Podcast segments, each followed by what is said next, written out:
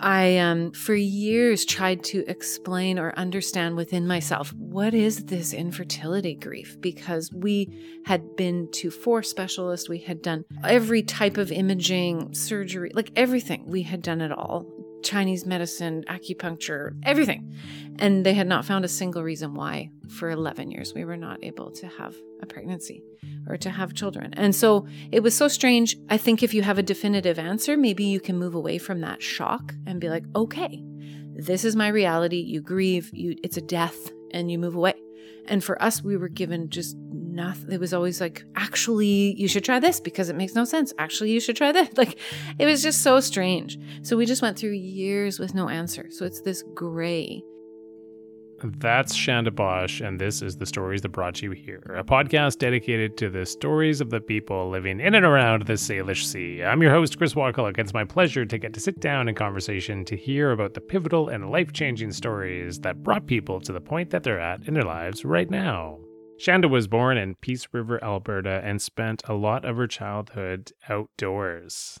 She developed an interest in music in her youth, and she would find her musical talents would flourish while working in isolation at a fire lookout tower in remote Alberta during her early twenties. Chanda will go into detail about how her path in music was encouraged by certain people along the way. She'll also tell the pretty remarkable story about meeting her husband, Dan, and she will talk about their shared eleven-year journey together of trying to become pregnant. We spend a lot of time talking about this, and Chanda goes in-depth describing the grief of infertility that she suffered, but also about the lessons that she learned along the way, which was pretty amazing to hear Chanda's perspective, and she was incredibly open and articulate about how that whole process had unfolded for her over that time. As well, I mentioned earlier that she worked in a remote fire lookout tower in Alberta, which was something that I did as well too. So Chanda and I went in depth into exploring life in a lookout tower, which was pretty fun for me to get to do. It's a pretty unique and life-changing experience that we spoke at length about in this interview, so I think you will enjoy listening to that.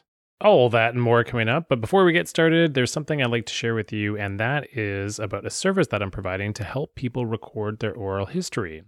Through doing this podcast over the last five years or so, I've heard a lot of people tell me that they wish they would have recorded a grandparent's or parent's story, but never did.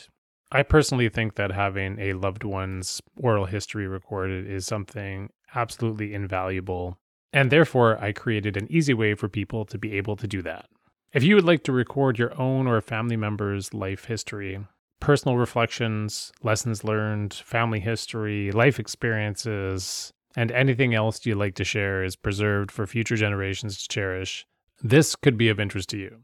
These recordings are in a monologue style and can be as long as you would like. If you're at all curious about this, you can email me at myaudio memoir at outlook dot com. Once again, that's myaudio memoir at outlook dot com. And I'd be happy to let you know about how to get started on this. So thank you very much for listening to that. Now it's time to say first a little bit of music and then my interview with Chanda Bosch.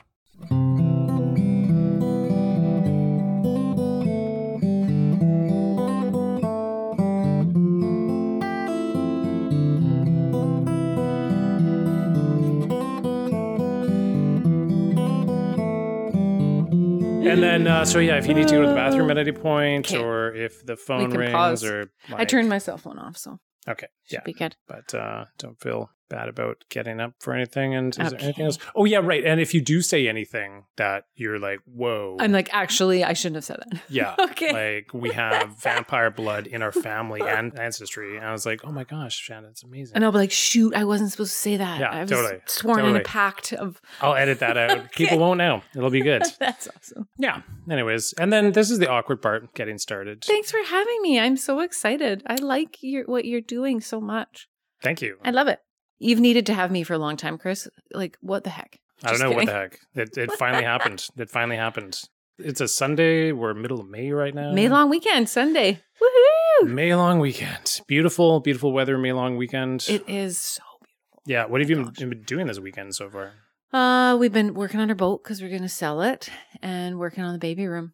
baby get room. In the baby room. Okay, because tip top shape. Okay, how's it coming? Oh, it's so beautiful. It's great, but it always takes longer than you think. So you know, Danny's he's got an endless list of things on a weekend that he wants to accomplish, and it's quite unrealistic. You know, that's just how it is. So you dive into whatever you can, and we'll get there. Yeah. What uh, is there a feature of the baby room that uh, stands out right now, or is um? It... Well, Danny was really adamant, like all sort of just natural wood everywhere. So uh, fur, all fur, anything that he's like built shelves, and he's done cute stairs, and he's done bookshelves, and and like little we we found pieces of dead arbutus from our neighbors had a tree that fell, and so we've created sort of what looks like little like a little forest around the sides of the bed, and it's kind of a little loft bed, and it's really fun. Cool. When yeah. when is your baby due? September first. All right. I know. Excited, obviously. So excited. So excited. Yeah, a little nervous. Like we were talking earlier about the sausage hands and feet for the rest of the summer. Yeah, turkey sausage fingers. Yeah, I think hands that's what we figured. Feet. Yeah, yeah. That's uh. Well, I mean. It's uh, it's a lovely thing being pregnant, right? Uh, yeah. Yeah, it says the guy who has I know. never had a chance in no. his life to be pregnant. No, exactly. yeah, yeah, you you um you can be empathetic. I'm sure you could you can put yourself in a sausagey foot woman, you know. I'm there. Her shoes. Totally, right now. It's like none of my shoes fits, like yeah. trying to put some gloves on. No. Pants don't fit? Yeah. Yeah, that's really putting yourselves in my shoes. Gosh darn it. It's tough being pregnant, it looks like. No, it's awesome. It's awesome being pregnant, it it's looks awesome like. Awesome being pregnant. Yeah. Okay. I'm in the little middle stage. So I am not sick and I can still sleep. So I'm just enjoying it. It's like a little mini honeymoon in the middle. Wait. So ask me in a couple more months. I might be really cranky. Before I even get like, it you out. You were so happy. Remember when we did the interview? I'll be like, fuck all, Chris. Okay, we'll see how that goes in two months from now. We'll try that. I'm looking forward to that reaction. Uh, okay, so the traditional first question we always get to on this yeah. podcast, of course, is what brought you to Pender Island, Chanda? Pender Island. Well, I was reading an, a journal entry, and my parents moved here in sort of the mid two thousands, and my dad was a prairie boy who was obsessed with sailing, like obsessed, no reason, didn't know why. And him and my mom bought a sailboat and they moved out to Pender. And so we came to visit them. We would come to visit them. And we loved Pender, but we were always really nervous about living on a small island with my family. So truth is we looked everywhere else, but we kind of looked between Dan's entire family's in Alberta. My parents were in B C. And we thought eventually if we have a family, we've watched friends move to be near a set of parents. And so we kind of went West Coast, Edmonton. Uh, it's not a hard one. Um, so we stayed on Pender and then looked everywhere else. So we like went and looked everywhere. Duncan, we were in Victoria and we looked in just everywhere because we were like, it's too small an island. And then every time we would catch the ferry back onto Pender, we're like, we love Pender. Who are we kidding? So we started looking for a property on Pender. Yeah. Yeah. Eventually we were looking for specific raw land with trees so that we could fall them and use them to build a house. So it, it kind of limited our our choices, and then there happened to be a property for us on Pender. Cool. And so, like, what year was this in exactly? So we bought our, I was looking through my notes, we bought our property in twenty thirteen. twenty thirteen. Yeah, so literally this spring was ten years. ten years. All right. ten years since having our property on Pender. And we were seasonal for the first bit of our time on Pender. Uh, and then eventually full-time in twenty sixteen. Okay, well, let's go into the building of the or house. twenty seventeen, anyway. The, okay. Oh, oh, no, that's okay. Yeah, the the building of the house, because not everybody who uh, moves to the island says, oh, we're going to look for raw land so we can basically like get our own trees and mill our own wood and build I our know. own house. And this is what you and your partner, Dan, have done. So uh, let's hear how that situation unfolded for you. Well, we, yeah, so Danny had his own mill, and so we were kind of prepared, okay, this is what we're going to do. I mean, naive. You're always naive when you come to a big project like that. So we had our, our land, and uh, we worked seasonally in a fire tower. We can get back to that um, in the summers, and then the winters we came back to Pender. So over the course of the years, you know, we first basically it was just raw land. So we had to fall all the trees, and Danny, you know, has his certification for that, but it was still terrifying. It's great. We're so naive, right? We come from Alberta and we're like, okay, yeah, this tree will, you know, fall maybe halfway across our yard, and, and it falls like across our yard and then almost across the neighbor's, you know, empty lot, thankfully, of just trees that have fallen as well. So it was totally insane. And then milled all that wood and had it ready. And we first built um, a hundred square foot cabin. And then we lived in that for five years. So for the first four years, we didn't have power. And then the last year we got power. And so I've showered outside for those five years, which was awesome. I, I feel really proud of those years. Uh, but near the end, we had like a little bit of P T S D. Like it was hard. You know, the winters are here are cold and wet. And it was so fun uh, living in the cabin. But Danny was getting out of wet boots, working all day in wet clothes, and then climbing into sort of a semi-damp bed. Like we had a little sailboat stove, took six inch logs, you know, but you can't burn that for very much of the night.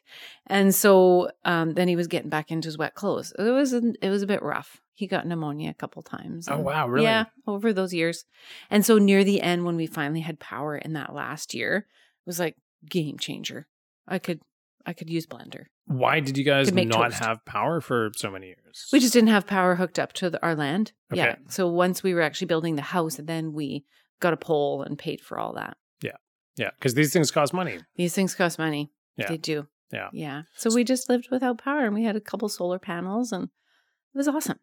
This is, that's a grind though, right? Like such a grind. I'm I'm just really trying to put myself in the head of someone who has taken showers outdoors like all year round for was it was it four or five years? Doesn't matter if it's four or five. It's a long time. Because we were working at the tower, which you know. So then in my summers we we had we were collecting rainwater for showering and all the things, and then we would come to Pender in the winters, and mm-hmm. then we would shower outside. We had hot water on demand.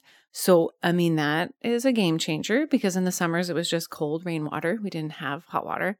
So, I mean, I, yeah, Dan says we always just, he started me out real uh, with the basics so that everything he did, I'm like, yay, a bathtub.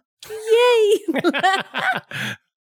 So the building of the house uh, begins after numerous years. Yeah. So that was, we lived in the cottage while we were building the house, and then we moved in. So basically, um, seasonally at the tower, and then working on our land. And then we broke ground twenty sixteen, I want to say. And that's when we stopped doing lookout towers, and then just full time worked on our house and lived in our cabin. I, I would imagine most people listening have not built their own house. Some people have, and kudos to you people, because that's amazing. But uh, what was your experience like oh, of yeah. building your own home? And actually, so maybe before you start talking about that, if you could describe the size and the appearance of the home for us, please. Yeah. So the property we got was, it, it was originally Crown Land. And then the original owners bought it in nineteen seventy-nine. And then they just kept it raw land until we bought it, which is insane. There's not a lot of raw spots of land on Razor Point Road. That's where our house is. And it's just beautiful road. And so when we first looked at it, it was so treed and so densely, you know, these old trees that have fallen down, and just, it was crazy. We didn't even know if we'd have really an ocean view. And I mean, it's a beautiful ocean view now, but we, like, it was just such a dense forest and old, old trees in there. So it was a, such an incredible experience to be able to use every single piece of what we took out. There was only one specific place we could build the house, and because of all the variances. And so we took out trees, and then every single piece of those trees we used for trim and post and beams and everything, cupboards and counters, and it's just amazing. Yeah. So I would say coolest thing we've ever done, except probably the hardest thing we've ever done. And I just, when people ask, should we do it? We're like, should you? I don't know. Will you get divorced? Don't know. Like, can you make it through it? No clue. Like it's, it's such an incredible thing, but it isn't for everybody for sure. Such a grind. Oh my gosh. And I think because we lived in our cabin, you know, like a hundred square feet, it's the size of my in-laws' walk-in closet, like eight by twelve. So really a cozy little place. And even after we finished the house, we would just be walking next to each other in the house. And we're like, oh, you can be in another room, can't you? Weird. I'm like, I miss you. Where are you? In the bathroom? Okay. So th- that's uh, the way you just said about the stress and the intensity of doing that. And maybe some people's partnerships might not survive it. Understandably, right? Because when two people are under a huge amount of stress, no matter what it is, it's really difficult. Yeah. Yeah. But it sounds like... Uh, so rewarding, but just not, you know, it's it, it, people romanticize these things. And they are romantic. Like, this is the thing. It also was so epically romantic to do it. Here we lived in this cottage, and then we worked in a tower, and then we came back to Pender in the winters and and did this thing together. Like, it was super cool. And the house is gorgeous. It's three floors. We have a little bit of a um, sort of open garden suite down below, and then we live in the main and the upper floor, and um, timber framed sort of hybrid house. It's beautiful. It is a beautiful house. It's yeah. it's uh, amazingly beautiful, for sure. And the three floors is incredible as well, too, because it, it's got this feel of uh, kind of like a like a treehouse. Well, we, we were at our tower when we designed it, Chris. So literally, we just built another fire tower. There you go, right? Kidding. Yeah. When we built it, we're like, we literally just designed a fire tower. What were we thinking? Actually, it's perfect. Our lot is kind of a weird, steep property. And so really, we had to build up. We couldn't build wide. So that's why the three floors kind of made sense. Yeah. Fair. The three-floor treehouse. The three-floor treehouse. And uh, and I love that you used the word, uh, there was a, a romance involved yeah. in, in the, the project, right? And it's, it's interesting to um, perceive doing something difficult in that way as being like a romantic endeavor, you know, that uh, things that are hard can also totally be romantic. You know, yeah. I know. Cool. And usually it's hindsight that you're like, that was romantic. Yes, maybe. Just kidding. But at the time. At the time. I mean, at the time, there were moments where it was pure magic, totally. But then there were other moments where it was like, wow, I have laundry P T S D. I don't know where to put anything, and I have to carry it to somewhere else to do to do it because we didn't have laundry for five years. You know, just just little little things. Yeah. Uh, okay, well, let's get back to Pender in a little bit, but we're going to bounce back to the very beginning of your life right now. Okay. Where the heck did you grow up, Chanda? I grew up between Alberta and B C, kind of equal. I was born in Alberta, small town, northern Alberta, mm. Peace River. And my dad was born in Peace River, my mom was born in Peace River, my brother was born in Peace River, which is so weird to think because that's kind of the only... The fact that all four of us were born in that same area, because from that point on, we were then just like gypsies that moved everywhere else. So yeah, we, and then my sister was adopted um, years later once we actually had left, or I think we were still in Alberta uh, and then we moved to B C. So some of those younger years in Alberta, then sort of junior high, high school years in Alberta, or sorry, in B C, and then back to Alberta, did did some living in Edmonton, and then back to B C for married life. So, and so why was your family bouncing around back and forth from Alberta to B C quite a lot? I mean, it was the nineties, like eighties, nineties. Like, I think it was just work. My dad was just bouncing around to find work, you know, uh, at the early stage of the eighties, the interest rates went crazy. So we had built a little house when we were younger, when we were smaller. And I, I think my, my parents decided to make a move maybe to find more work. And then B C kind of went through the nineties thing where it was really the struggle for work. So I think we moved back to Alberta eventually and then same thing. So mostly work related, I think, is why we moved. Family in Alberta, friends in B C, kind of torn between the two. Yeah. And what was your father doing for work? And actually, before we go there, what is your dad's first name? Bob. Bob. Bob. Yeah. Yeah, Bob Cooper. Not the uh, other Bob Cooper that lived here many years ago. Because when my parents moved to Pender, apparently there had been a previous Bob Cooper that stole a bunch of money from people. Okay. That's not the name not you want to have when you're moving I to I know, when you come to a small island. Yeah. So not that Bob Cooper, the other one. Kind of like when we first moved to Pender, everyone would be like, oh, you're the other tower people. Yeah. that, that was what we got called. We're like, sorry, we're on a small island and there's we're the other tower people on this small island. Like, how cool is that, really? I guess it's uh, it was it, amazing. It's, it's it's interesting how people like, and like this is part of the reason for doing the show. How like we have these really like small, narrow perceptions of people's like lived experience, right? And it's like the only thing I know about this person is they they work in lookout towers, and I will uh, I will assign that label to you. And then the next people that come along, right? Anyway, but... Uh, well, and I think it was just so cool that there happened to be other tower people on a small island that we came to. Totally. Totally. From Alberta. It's just so cool. And when when Geneva and I first met you, you know, we found out that we had actually visited the tower that uh, oh. you and Dan stayed at. And uh, a friend of ours had been there before. That's or like so after cool. you left or before you okay. left. We'll, we'll get to that. Yeah, yeah, but, we will. Uh, I know. But no, that's okay. So, um, yeah, your dad's so name... Bob Cooper. Bob. And what was he doing for work? Uh, he was just doing mostly carpentry. That okay. was kind of what he had been doing at the time. And then he was a business consultant as well. So he did lots of... consulting on the side and would always fall back on his trade. So he was just traveling around doing that mostly. Okay. Yeah. And then um, eventually moved full time to kind of his own consulting business. And then he was back in Alberta uh, working, doing that. And so you're growing up in a situation where you're uh, you're moving quite a lot. Yeah. And uh, how was that experience for you? Was it uh, disruptive? Was it flowing, normal, strange? Uh, and it's so funny because Dan and I are the exact opposites. Where Dan, his parents live in the same house that they built forty years ago when they were in their like early twenties. They got married, had all their kids there. Every single kid, you know, has lived in that home and they still own it. And my parents, we've moved so many times. And so it's so interesting, the two ways to grow up. And I would say it's made me super resilient. Um, it's not always easy to be new often. Uh, and I've had to learn to kind of manage that. I think it's made me definitely able to meet people easy and get to know people. And yeah, I don't know. I've kept a lot of those first friendships in the younger years. Actually, I'm really close to those people, which is neat. So still some of the friendships, even though we've moved, have really stayed the test of time, which is awesome. Cool. And you use the word resilient. And that comes from, I guess, having to show up in new situations all the time and uh, try to integrate. Well, yeah. And it's funny. It's this new thing. Like, they're not new, but in parenting books and stuff, they're talking about, like, you know, creating resilience in your kids. Sometimes you actually have to create these scenarios of resilience, right?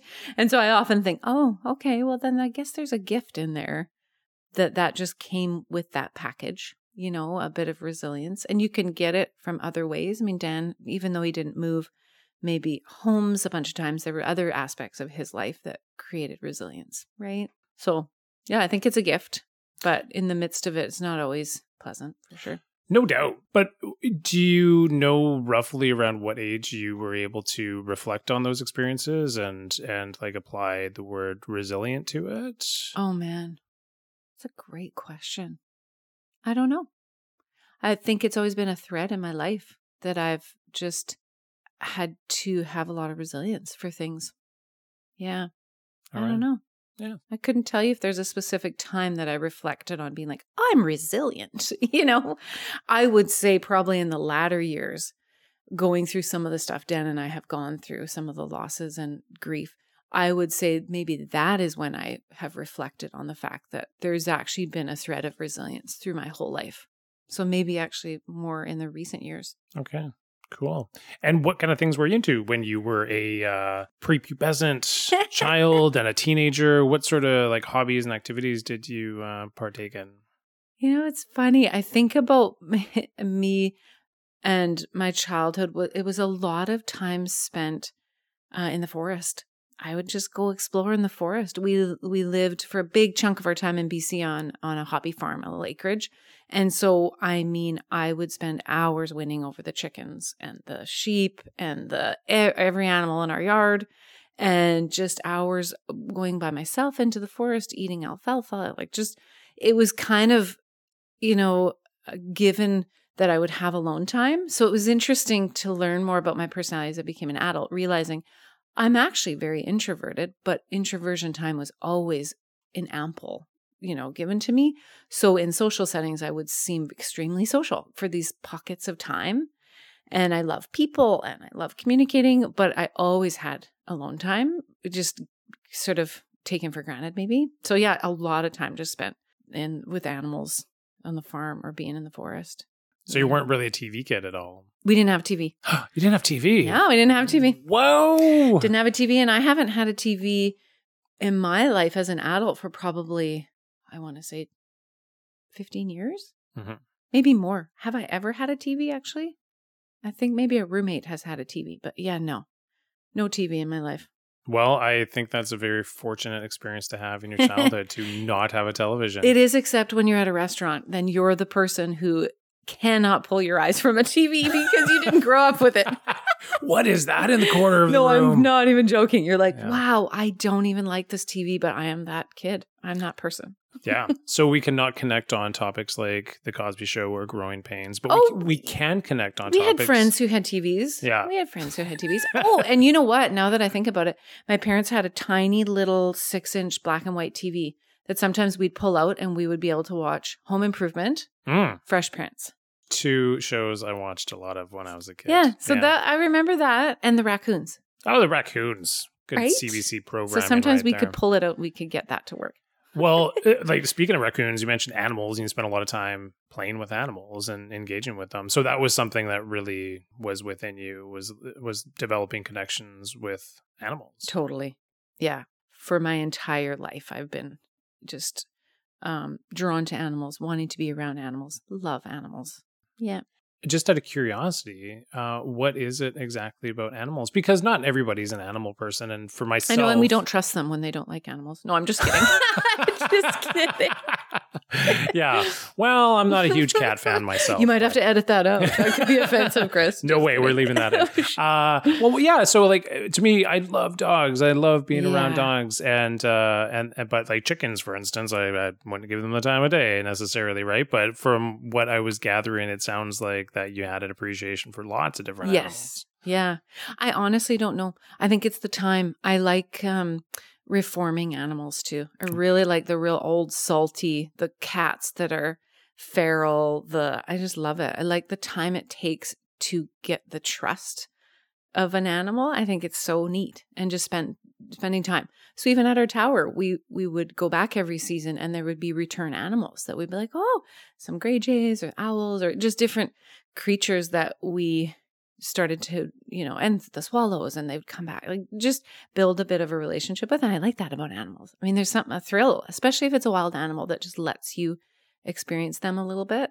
And I, I think we've had neat conversations, you and I, and, and Geneva at the tower, too, different experiences with animals. And I don't know, something super powerful. Yeah, totally.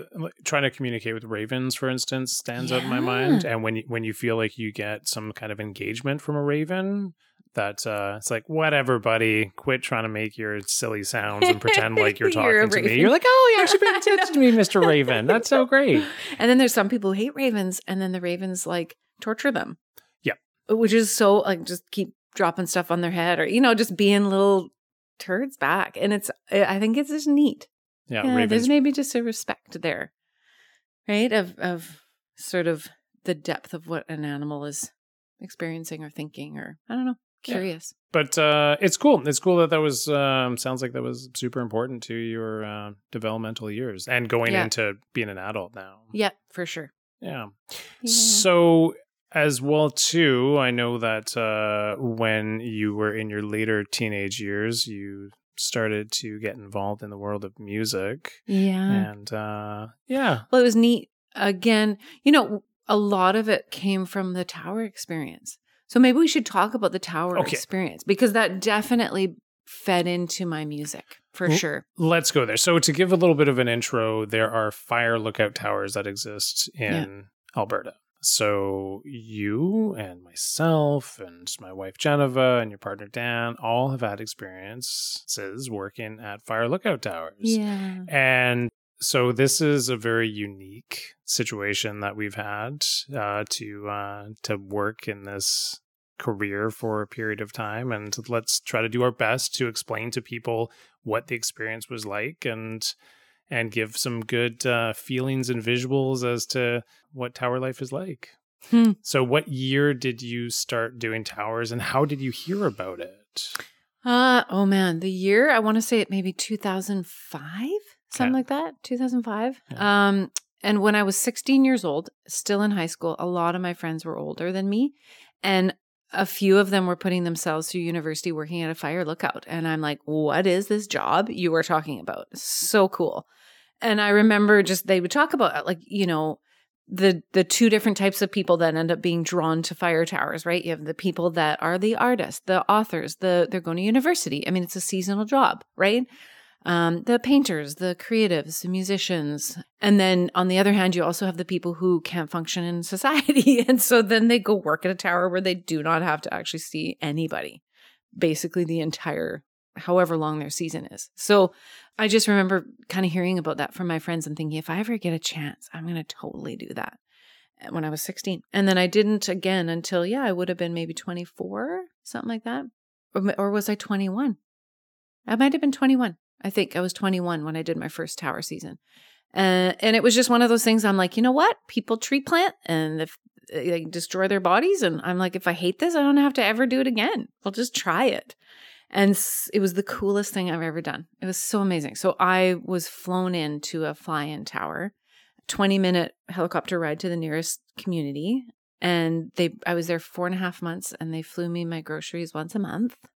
And it was just so incredible. I brought my guitar and I did play a little bit. I was a, kind of a secret songwriter and and a guitar player, but not really for anybody else but myself. And I would play like six hours a day.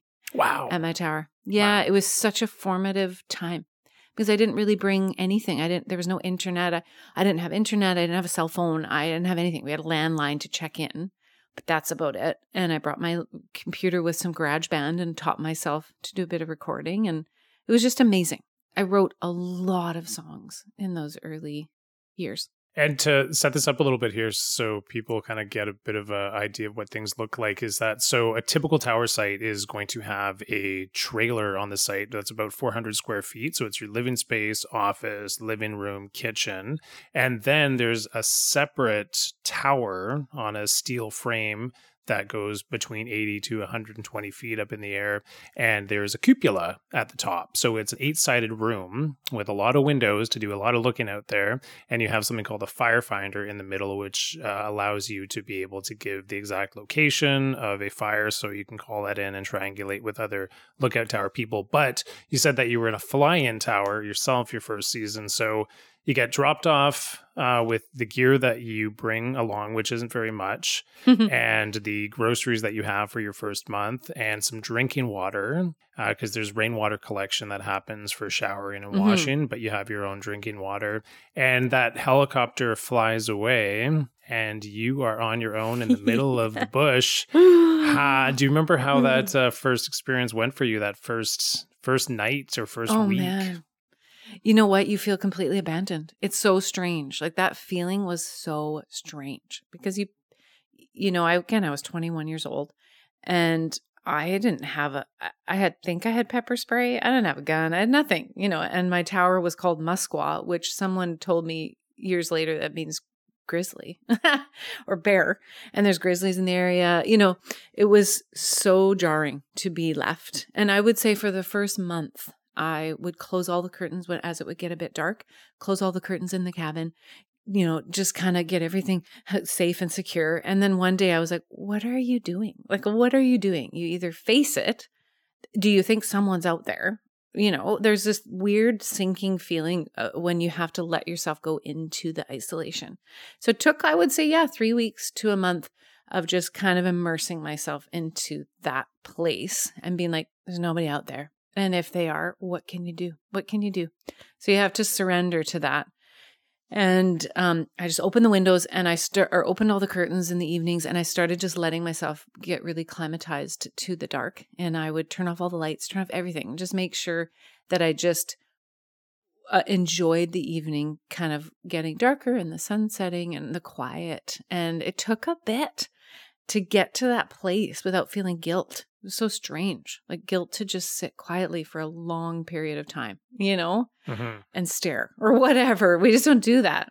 And I remember startling myself, moving my dining table or the chair, just because every sound had a purpose, you know, the clanging of the tag on the tower or just everything you knew. And when there was a different foreign sound, it was a big deal. So I, I, I it took a while to decompress from sort of my, the outside world. But once you get into that place, it's so amazing. Yeah, just you speaking there brought me back into that world a little bit, and uh, it is, it is amazing. And as well, too, is that you were on a generator up there, I presume. Yeah, yeah, yeah. So in terms just of just a certain couple hours a day, like yeah. I would run it for as little as I could, just to keep you know the batteries good, and because you need to have your landline or your, like cell phone charged or whatever. The landline, I think it's a landline, Chris. Yeah, yeah. Yeah. So they they require you to have that generator on a few for a few hours a day minimum. Um, so I just did the minimum just to keep the, you know, equipment up. And then the rest of the time was just quiet. Yeah. And your job is to be still and uh, try to maintain your sanity. Yeah, totally. That's what's so interesting about the job is it's not a physical, it's a psychological job. Yeah. There's physical elements for sure. You know, you climb a tower. My ta- that tower, I think, was ninety feet or so, around there. And that was a hoof climbing, you know, this ladder, and you hook yourself in. You got your cable and your fall arrest equipment. But it was all the mental. The mental aspect was so fascinating. Like, you really need to like yourself. And I think at first it takes a little bit to figure out if you do. I don't know. Did Certainly. you find that? Oh, yeah. I totally found that. I found that I was really scared about the experience before totally. I did it because Me Geneva too. did it the first year. And I was like, whoa, you're so brave. I, I couldn't do that. And then I got really curious about it. I lived with her at her tower for the second half of the summer. And then I had another job, but that was where I was spending my nights. And uh, then, yeah, the curiosity took over. And I thought, oh, I, I want to try this. Mm-hmm. And yeah, there's there's no hiding from yourself out there yeah. once you're on your own. And uh, it's it's amazing what you said about the sounds and how you become so connected to the regular sounds of your day and the yeah. actual quiet that exists out there. And yeah, the depth of being present with yourself and then also the land hmm. as well, too. So what the job consists of is uh, on days where it's extreme or high fire hazard, you have to climb up into your little cupola and you spend usually between the hours of eleven a.m. and eight p.m. looking over the land, yeah. watching for smoke to rise, which could potentially be a fire, which you would call in and alert somebody to, and then they would send a helicopter to go explore and see if it was a fire. So there were a lot of nine-hour days spent staring at the land. Totally. Yeah. How did that? So used to it. Yeah. How did that feel for you in terms of those? Because you, you talked about like the psychological aspect of being on your own, but what about just being confined to that small space and looking out through the windows all the time for something that actually usually never happened? I know. Well, it really, it's amazing the difference. My first two seasons that I did were uh, pr- very isolated by myself. And then the last four years that I did, I was with Dan at a tower. So that changed even the feeling of isolation and, and the difference of, of experience. And so I, I think the coolest thing was constantly, repeatedly staring at the same land and noticing anything different. You know, just you're you're paid to notice all the little details. You're paid to get up in the morning, check your relative humidity, go see if there's like buds that have, you know, budded. But, you know, you're like paid to write down those observations, right? And so that part was so neat because it just slowed everything down. You're like, I am supposed to observe all of these changes.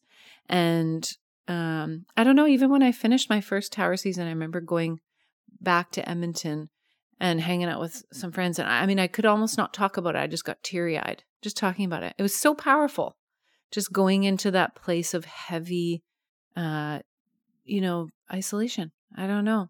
And I know it's not the same feeling for everybody who goes into isolation. Some people shouldn't, you know. For me, it was just so powerful.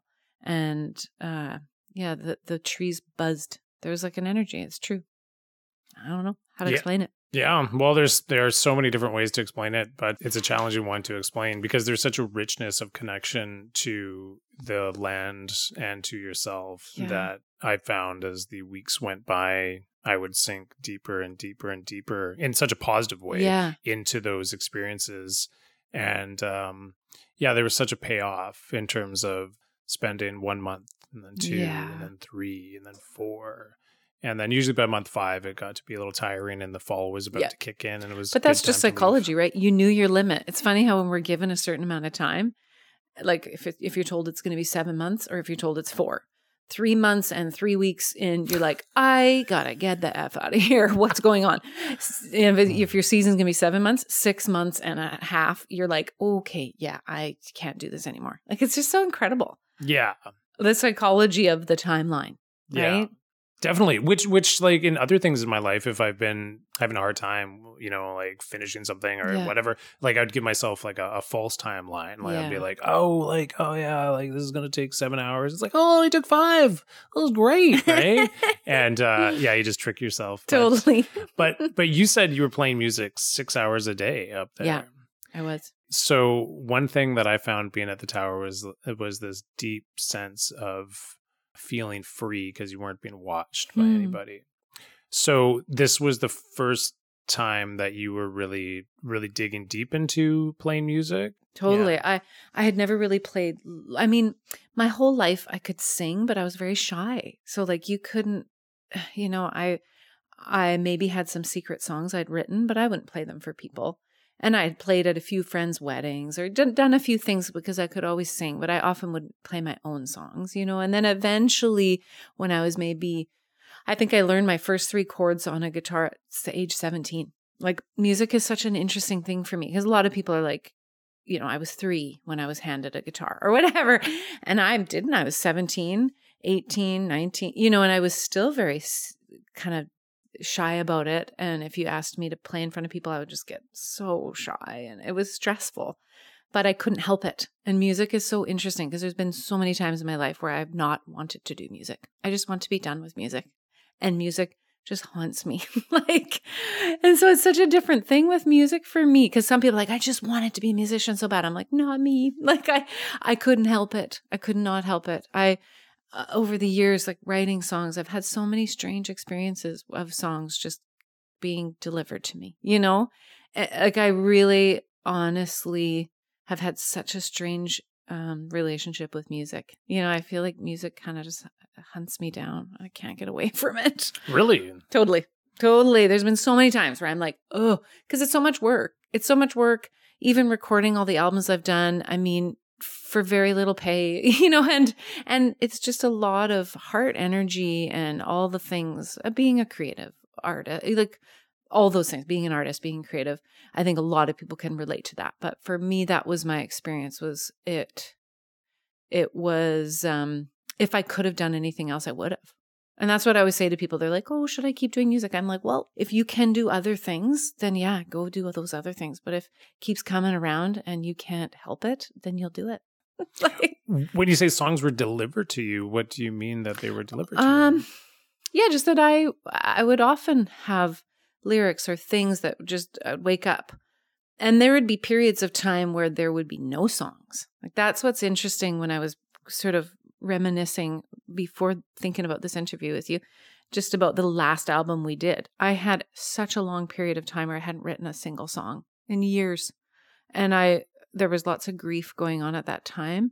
And I was like, maybe I'll never write another song. You know, it's like you kind of go through these periods of time where it's like, maybe I'll never be able to do this again, you know, and it's very real. And then all of a sudden something shifts or changes or an experience happens and it unlocks something. And then, you know, uh, with this latest album, I honestly was being woken up in the middle of the night with songs and I would just write them out. It's super strange. And it's not always like that for me.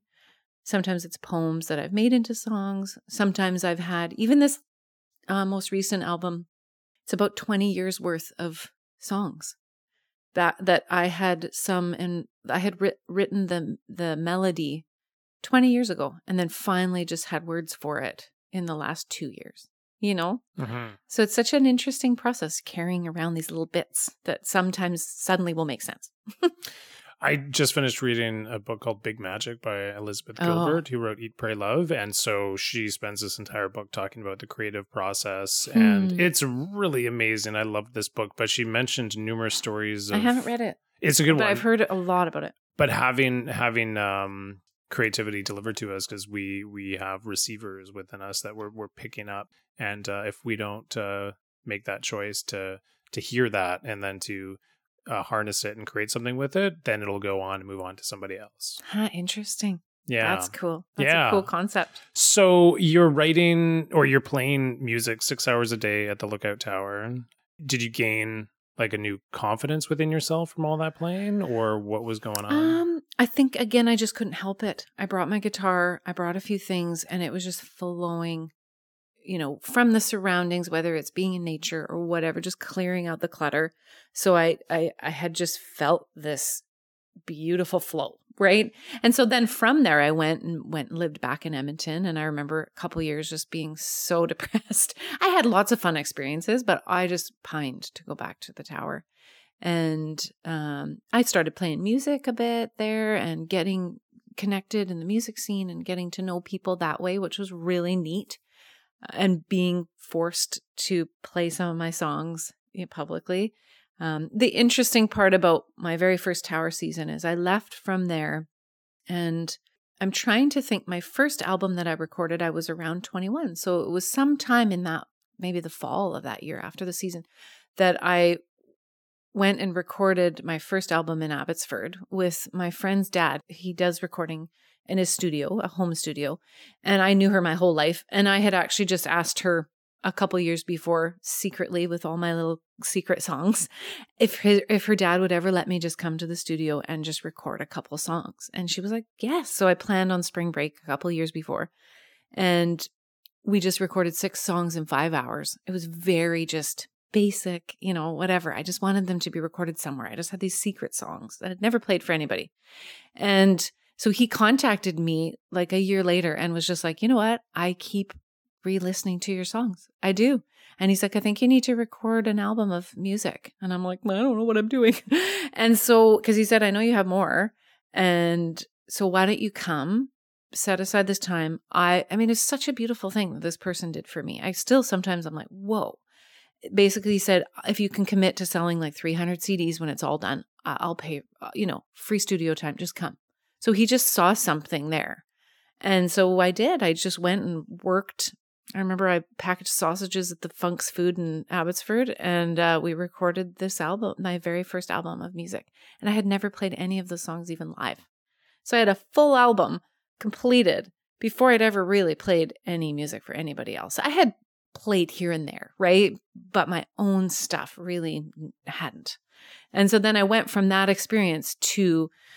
Um, back into Edmonton and just kind of started getting into, because then people could hear what I sounded like, right? There was a reference for me, even though I'd never really played them live for people, there was a reference. So then I started connecting to such wonderful musicians and, and people and getting more connected in the music scene. Uh, and then I chose to go back to a tower. I was playing with a previous cellist in Edmonton who was a lovely, awesome guy.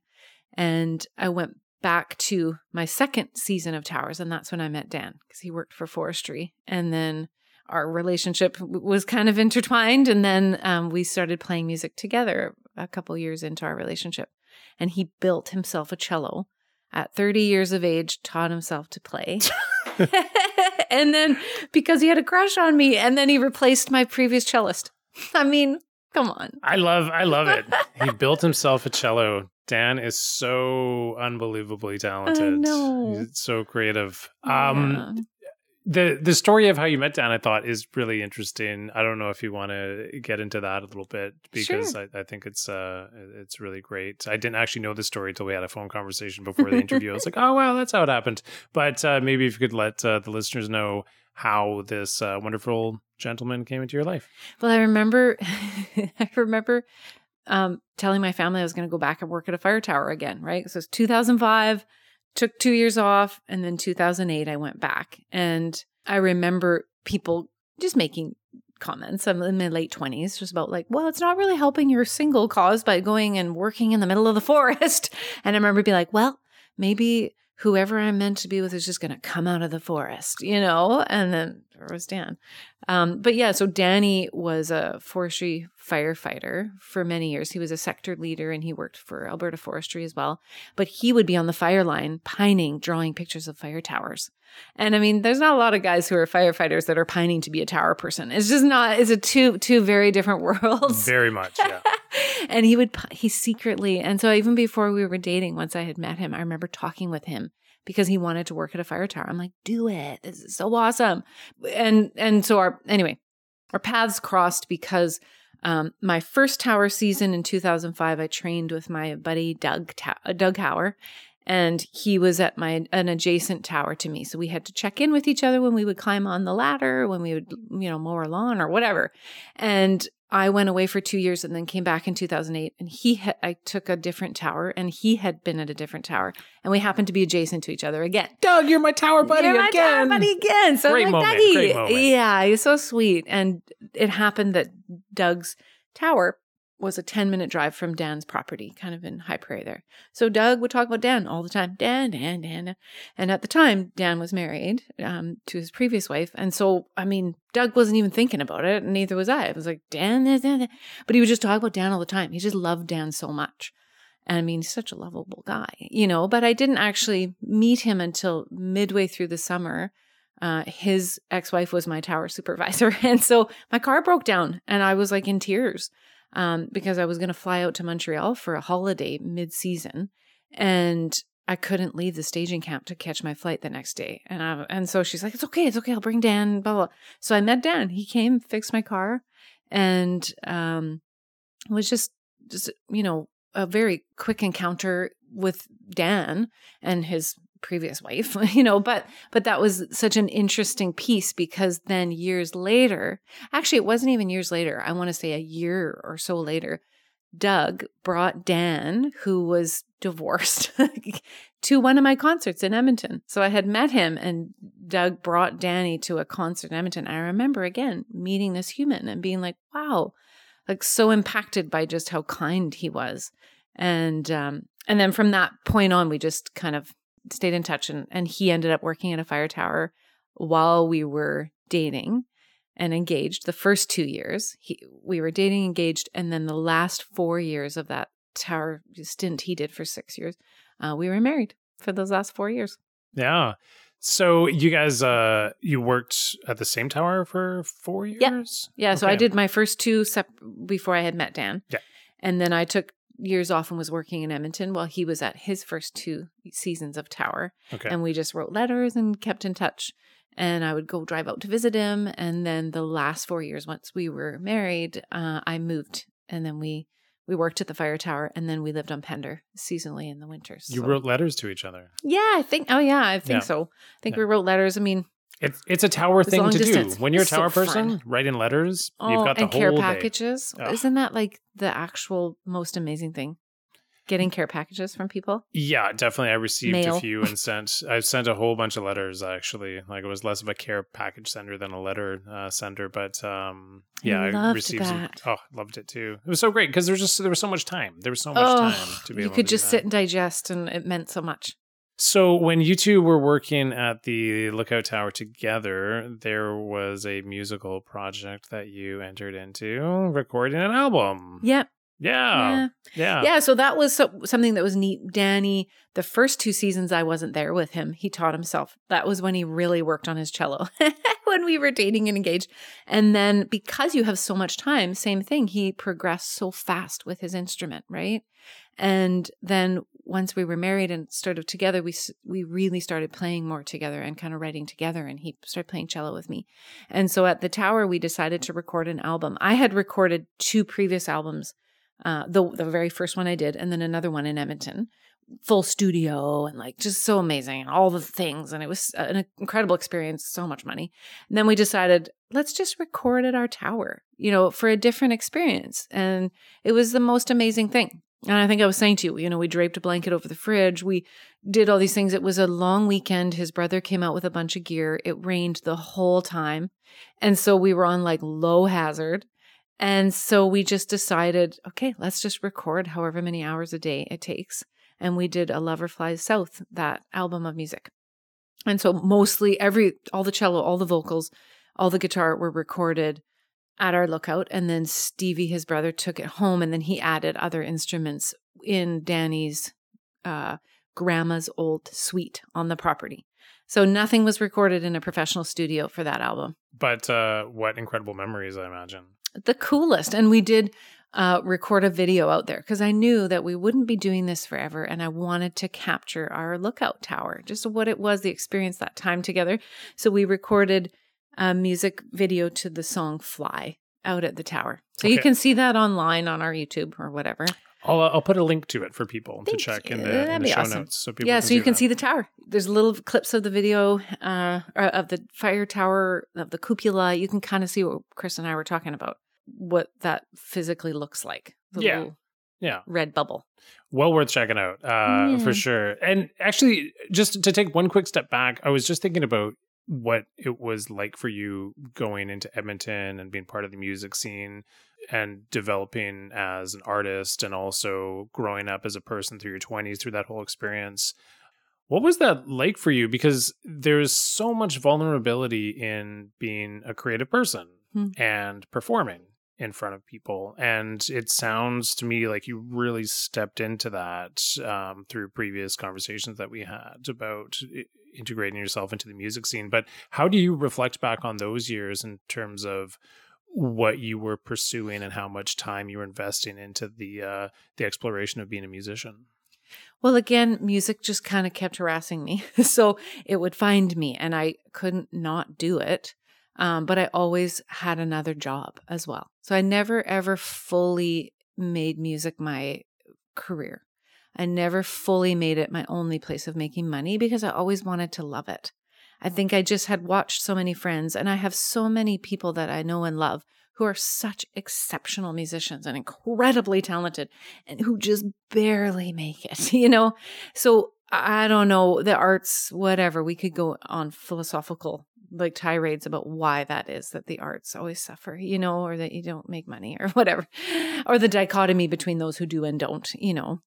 Um, but I I feel like I kind of kept other jobs. So I just did other jobs. And then I always had my music that I was pursuing and doing, or I would have songs. And then eventually an opportunity would come up to record, or, or Dan kind of grew up in a pretty musical family. I didn't really. We had music around us, but it's not like, you know, we were all crazy musicians in my family.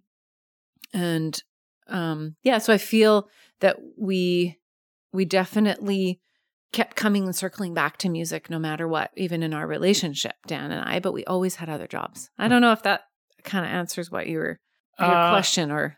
Yeah, well, because the the um the pursuit of it, and it, it so it sounds like you you were able to put the music on one side and recognize, like, I don't really want to jump with two feet in with the, like, you know, almost guarantee that this is not going to wind up being like a yeah. life, lifelong yeah. pursuit. But you're you're so heavily invested in it regardless that, like, you've got your day job, but, like, this is something that you're going to be pursuing mm-hmm. um regardless, right? But but the experience of meeting other musicians, going up on stage, getting a gig, recording an album, like, what do you think was it that really kept you going through all that? Honestly, that I, I that's such a good question because it does cost a lot of money and it's a lot of work. So I think I couldn't help it. I just would have these songs and I wanted to share them. I think that's what it is. For me, I'm so much more motivated by an, a shared experience with music than I am by performing, like being in front of people or the attention. No, and I mean, as you know me now a bit more, you understand, like, I have this introversion part that can immerse deeply into being alone. And so for me, performing is honestly a huge uh, mental thing I have to get over every time, even now after years. And but if I'm connecting and I feel that, then I'm like, I can do this. I love this, right? But just to be in front of people or or to be a performer, it actually doesn't feed. And Dan and I are similar. We both almost get a little bit ill, like every time we have to. And then after, we feel such a deep connection. And I feel like people respond so amazingly to the songs. And they have told me that. And that's what's kept me going. I was like, okay, I got to keep doing this because, uh, I mean, people need these songs. I think that's it. Just like a bit of in service to something. I mean, it sounds so cliche because it is. We've all read the books about that, being a creative and being in service, but it's actually just true. You you are unable to help the fact that you need to deliver this to the world, even though it's a it's sort of uncomfortable often. Yeah, I hear you. Right? You said shared connection. So shared connection between you and other performers on the stage? Yes, totally. Yeah. Uh, other performers, but also the audience. Yeah. Like for me, it's not enough to just have everybody looking at me. I literally want to crawl under a rock. Like I, that makes me almost feel so shy. But if I'm just having this deep connection and you can tell, it's like people are there for a shared experience, and that is the coolest thing for me. It's awesome. And I could keep doing it forever. Mm-hmm. Uh, yeah, uh, that is what keeps me going, is people connecting to the words and the songs and the music and playing with amazing musicians. And I've had the opportunity to play with such awesome musicians too. And I'm always like, what the heck? I mean, this the last album we did, it was so amazing uh, because a lot of people were not touring. So a lot of my amazing musician friends played on that album because they weren't away touring. So I got to have them. And I still am like, how did I get those people to play with me?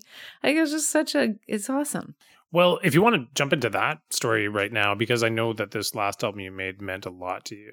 Yeah. And uh, it was recorded during COVID times.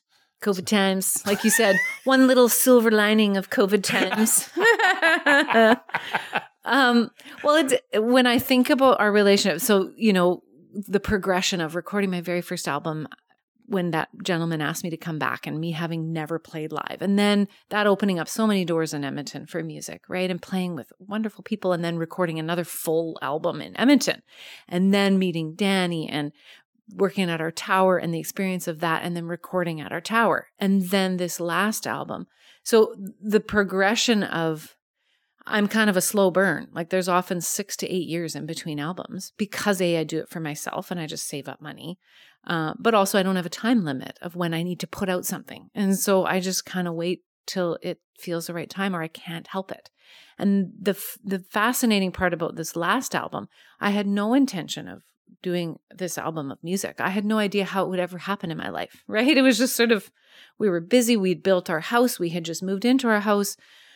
Kind of crazy through the years. Um, one of our threads is that Dan and I have had the, the battle of infertility for like eleven years. And so throughout our entire marriage, basically, that's been this thread. I mean, it's come out. I've I've tried to write songs about it, but I actually hadn't really been able to put it in words. And so I just contemplated for a lot of those years. And infertility is so strange. You know, um, one of the things that I have observed about the grief of infertility is it's different maybe than the grief of a loss that is a point in history, you know, where you move away from that point in history kind of outward, like the like the expanding universe, right? But I I um for years tried to explain or understand within myself, what is this infertility grief? Because we had been to four specialists, we had done Uh, every type of imaging, surgery, like everything. We had done it all. Chinese medicine, acupuncture, herbs, everything.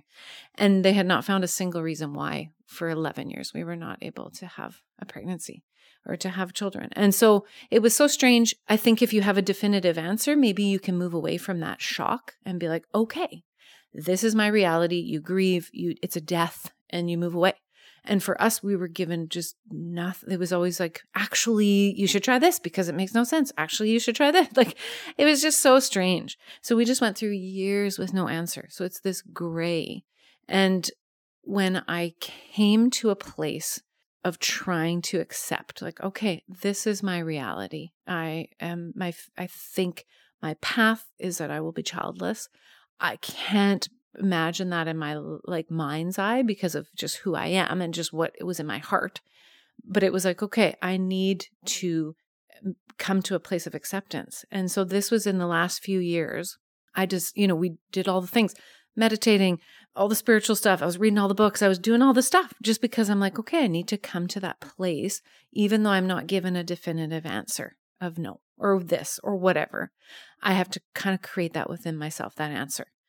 And so I, I, a lot of things happened during COVID. One of them being we were pursuing another kind of avenue of a little bit of fertility stuff, and it all just got canceled. Everything got canceled. I was going to take a course. Uh, and so I had put a pause on my job, and I was going to do online schooling, and then COVID happened, and that all got canceled too. So it was the strangest thing. Everything got canceled for me in this one period of time. And so I just had this weird time set in front of me, and I'm like, okay, this is the time. No one's going to come to my house because of COVID. No one's going to show up. I can go into my grief. So it was after like a decade, right? I just, or maybe not quite ten years. Yeah, about a decade. And I just went into that place because I'm like, no one's going to show up. I can actually go there and face these years that we've been building. We've been doing so many fun things, but still this thread of infertility and unanswered questions. So it's the first time I deeply went in there. And that was when all these songs started coming back to me in dreams. I would wake up, like I was telling you, I hadn't written a song in years because it was just, we'd been so busy with everything and fertility stuff and building our house and all. So I hadn't written a song in years. And I was like waking up with songs. I, you know, I had this reoccurring dream about shaving my head. And it was so weird because I had ten years worth of growth in my hair too. Like it was long hair. I loved it. I've only had long hair. And I remember saying to Dan one day, like, babe, I keep having this weird dream about shaving my head. And he's like, whoa, okay. If that's what you feel you need to do. I'm like, no, hell no, I'm not going to shave my head. But I just wanted to find out what you think, if, you know. And um, and then it just kept coming back. And I'm like, what an interesting thing. So I started researching about shaving heads and all these part parts of the story. And And there's so much history about grief and shaving your head and women. There's a, there's a lot of power in a lot of those things, and um, emotions in hair and just weird stuff that I was like, whoa, okay. And so eventually I actually just, I did, I shaved my head, and it was the craziest experience of my life because with the grief of infertility, you know, it isn't a point in history you're moving away from. What it felt to me was like this constant linear grief, like month to month, like linear. And you're actually in reverse from like death towards what you hope is life because you're still hoping. So you're not moving. For the longest time, I just couldn't put that into words. And then when I shaved my head, it kind of became this point in history that I was like, okay, that is my moment. I am going to move away from this time. I just created that moment. It was like a key. So it kind of unlocked. And that was when I decided to record this album. I'm like, okay, I'm in this, I'm in it. I'm so there. I've been given this time, like everything's canceled. And so, and it was, I just coordinated. It was a bit strange because we couldn't all be in the studio at one time because of COVID restrictions. So then it would be a certain musician at one time. And I recorded, most of the album was in Vancouver with a musician called Jordan Clausen, incredible producer guy. And so I, I, spent, you know, four months like going a week at a time, and I would just go and we'd record, and then we'd coordinate with the musicians that came, or they would send me stuff digitally and we put it together. And the crazy thing is, over the course of that recording, I just realized this today, the first week of deciding to actually start that recording, I found out I was pregnant. Actually. Whoa, really? The first week. And, um, I found out the day that I was started to record the lyrics to my song, Seeing Stars, which the song Seeing Stars is exactly a song that I woke up in the night with those lyrics. And it's about that constellation of grief, trying to put infertility into words. It was that day. It was so crazy. And then I ended up having a miscarriage over the course of the recording of this album. So like ten years of waiting to get pregnant, got pregnant when I was recording this album, had a miscarriage while I was recording this album, finished the album and delivered it to the world. Like it was just the most crazy experience to do that. And that's why I think it's so impactful, and, and um, why I feel so like blessed that I got to do it, because I just, I don't know how I would have ever been able to do that had the stars not aligned, you know, and had not I come to a place where I was just ready to dive into the grief. Well, I'd like to talk about grief for a little bit if you're into it. Sure. So when you said that once COVID happened in twenty twenty, you felt like you had an opportunity to delve into your grief. Yeah. Grief is an interesting one. I've been I've been thinking a lot about grief myself lately in the last uh, few weeks. So this mm. this is of interest to me right now. But what did that look like for you? Because it was such a weird time, obviously. Everybody knows. But but as you mentioned before, it was an opportunity because people weren't going to be coming to your house and you were able to, you know, cocoon. Yeah. But what did that experience of grief look like for you, um, specifically from what you remember during those times? Like during kind of the COVID time yeah, or just, yeah. Well, I think it was a build up. Like I, we had just been busy, right? I kept busy through that whole time. We were doing a lot of stuff, and it was the first time a lot of things were canceled. A lot of things were shut down. A lot of expectations were, things were just not happening. Uh-huh. And so inadvertently, when things are stripped away, all the other stuff comes out, right? So kind of like music, I couldn't really help facing my grief, but I was given that silver lining where I could actually um, go into it. Because when you have grief, and especially with infertility, it's not a it's, it's not a very obvious thing to people. A lot of people don't know you have this deep inner pain, or that you have pain. And you need to function in normal society. You need to have conversations with people. I mean, this is how babies come into the world, is women get pregnant, and it's it's a fact of life. So I had to function in normal life. And I had learned how to do that, and not, not being fake, but just kind of like the realities of life. You can't always live in your grief. But because it had been so many years, right, I I just had had to learn to live with it.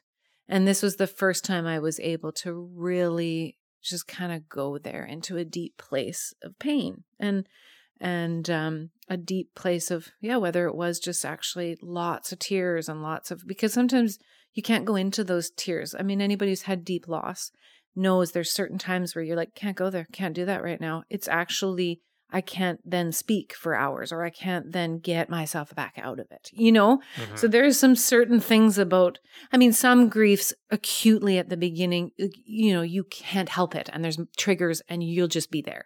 Mm-hmm. I mean, it had been enough years for me that I had learned how to live with this unknown gray, because I had no answers. And so I had maybe coping mechanisms or ways just to live with it. It was a pain that I had, right? And so I could actually just go there, and whether it meant that it induced tears, or whether it meant that it, whatever it made me physically do, you know, I I think that was a piece too, is just the physical pain. I don't know. The physical pain. Yeah. I, I mean, with grief, there's physical pain. Right. Of course. Yeah. Right. Yeah. And, and a lot of that physical pain, you can't always immerse yourself or go into, like, sitting with it fully, mm-hmm. you know? But you gave yourself permission during that time to go deep yeah. into it and feel it. Yeah. Like, obviously, that's a really hard thing to do. Like, we can go through our whole lives without. Yeah. Or attempt to go our whole lives without. Like, ultimately, grief will find us, but yeah. uh, we can... Or opportunities are presented and we're like, nope, you know? uh, no, I'm good. Uh, right? Because sometimes I think we are given these opportunities where we could go there. Yeah. It's just really scary. It is kind of scary, right? Because you do, there's a bit of a loss of control when you do let yourself face grief. Absolutely. Right? And so I think that losing of control is scary because you do, like I said before, have to function sometimes in normal life, right? Um, and I think maybe that's where the the gift of an opportunity to just dive in, right, is is presented to you to take it. And I, I don't know, maybe we don't all do that. Maybe we don't take it, or or maybe we're not allowing space for some of those opportunities to present themselves to us, yeah. to go there. Yeah. And one of the things that you mentioned that you did was shaving your head. And, you know, like uh, I can actually remember Lenny Kravitz for some reason talking about shaving his dreads, and like the actual moment of it where he's like, my ex-wife was there, everybody was yeah. crying. Yeah. And the actual moment of it sounded super intense. How was the moment for you when you were doing it? Well, oh man, it's another piece of the story that's so interesting. I haven't really shared it with many people because I had not talked to a soul about shaving my head, besides mentioning to Dan I kept having this dream. And that was it. I didn't talk to my family. I didn't talk to my best friends and say, what do you think? This is something I'm thinking. I didn't talk to a soul until the day it was done. And so that was what was so crazy, is I'd had this thing that kept coming back to me. And I didn't know the key either, because it had been so many years with infertility and no change and no answers. And so I had a friend who... um Well, I woke up one day, Dan was on a surf trip. I woke up one day and I, for some reason, was like, oh, maybe today will be the day I shave my head. Like, just weird.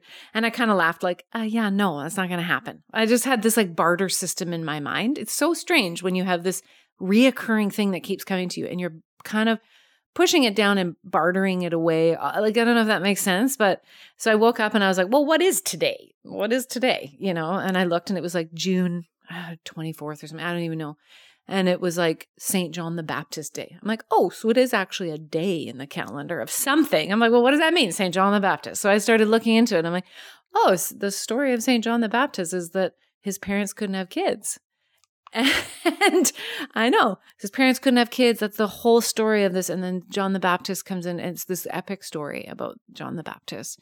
And I was like, whoa, okay, that's fascinating. Um, so I kind of ignored it a bit, but I'm like, that's a bit interesting. And then I, I remember just sitting on my phone and I'm just like buying time. Dan's away surfing. It's like Saturday morning or something. So then I'm looking and there was this weird pop-up like of a horoscope or something, which I don't click on these things ever. I, I don't. And I was like, well, what is this horoscope for the day? And it's like, do not do anything of significance today without the presence of a female Uh, some some other female to walk you through it or something. And I was like, oh, what is this? This is so weird. And my friend popped into my mind, who is a hairdresser. She popped into my mind. Uh, it's actually Sherry. And she popped into my mind and I was like, huh, so weird. Okay, put it away. Had a bunch of things planned. My niece came over. We listened to records and we visited and had this fun time. I went to my mom's house. And at one point, Sherry texts me out of nowhere.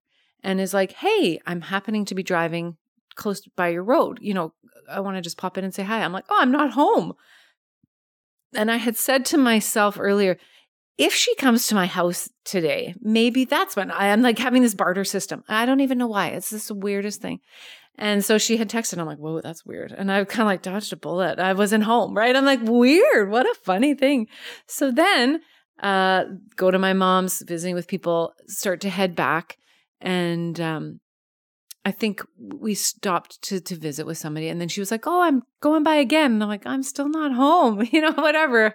I was like, wow, she's persistent. This is a bit weird. This is COVID-y times. Like, nobody's popping into my house. Like, you know, even my niece, we hadn't hung out in such a long time and it was a big deal. And we hung out at my mom's on her deck outside. Like, we were still all being really funny. And, and so then later that evening, Sherry texted me again. Is like, hey, I'm I'm on my way to your house. And I'm just like, what on earth? I'm on my way to your house because I was just going back to grab something. I'm like, okay, I'm here.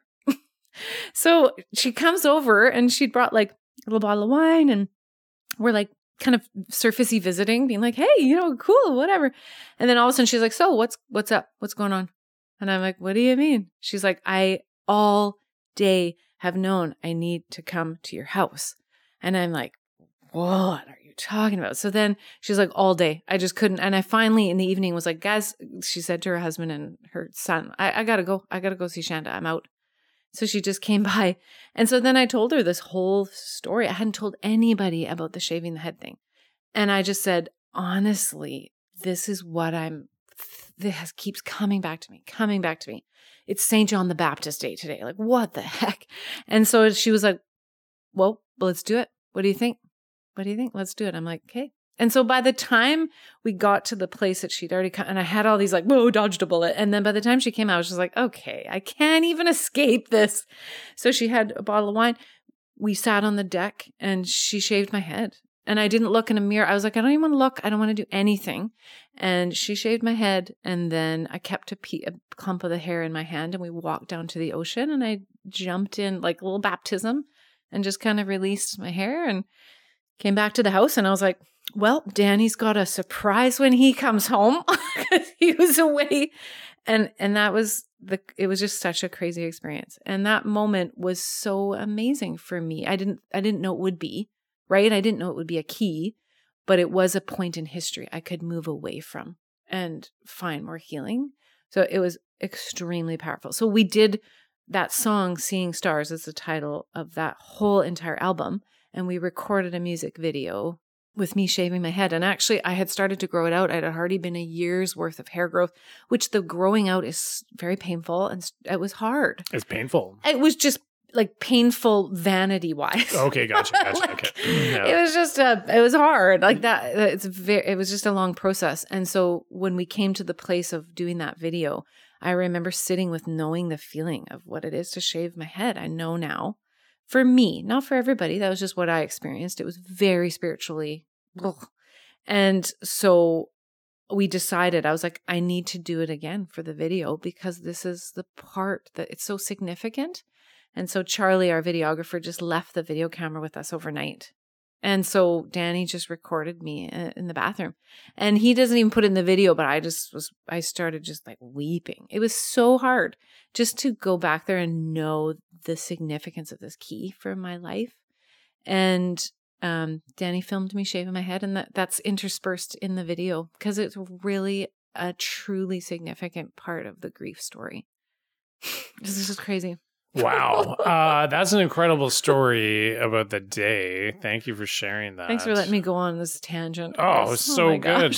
Uh, Sherry Ann heard the call. Yeah. Yeah. What the heck, hey? Yeah. Wow. That's that's amazing. Uh, and so, even when I watch it, Dan and I both just get like my throat tightens, and it's because it's so significant. It's just truly significant in that video. And so there's, when you talked about afterwards as well too, so you're you're moving away from the grief a little bit by yeah. sort of um embracing an action to like give some sort of like a definitive marker.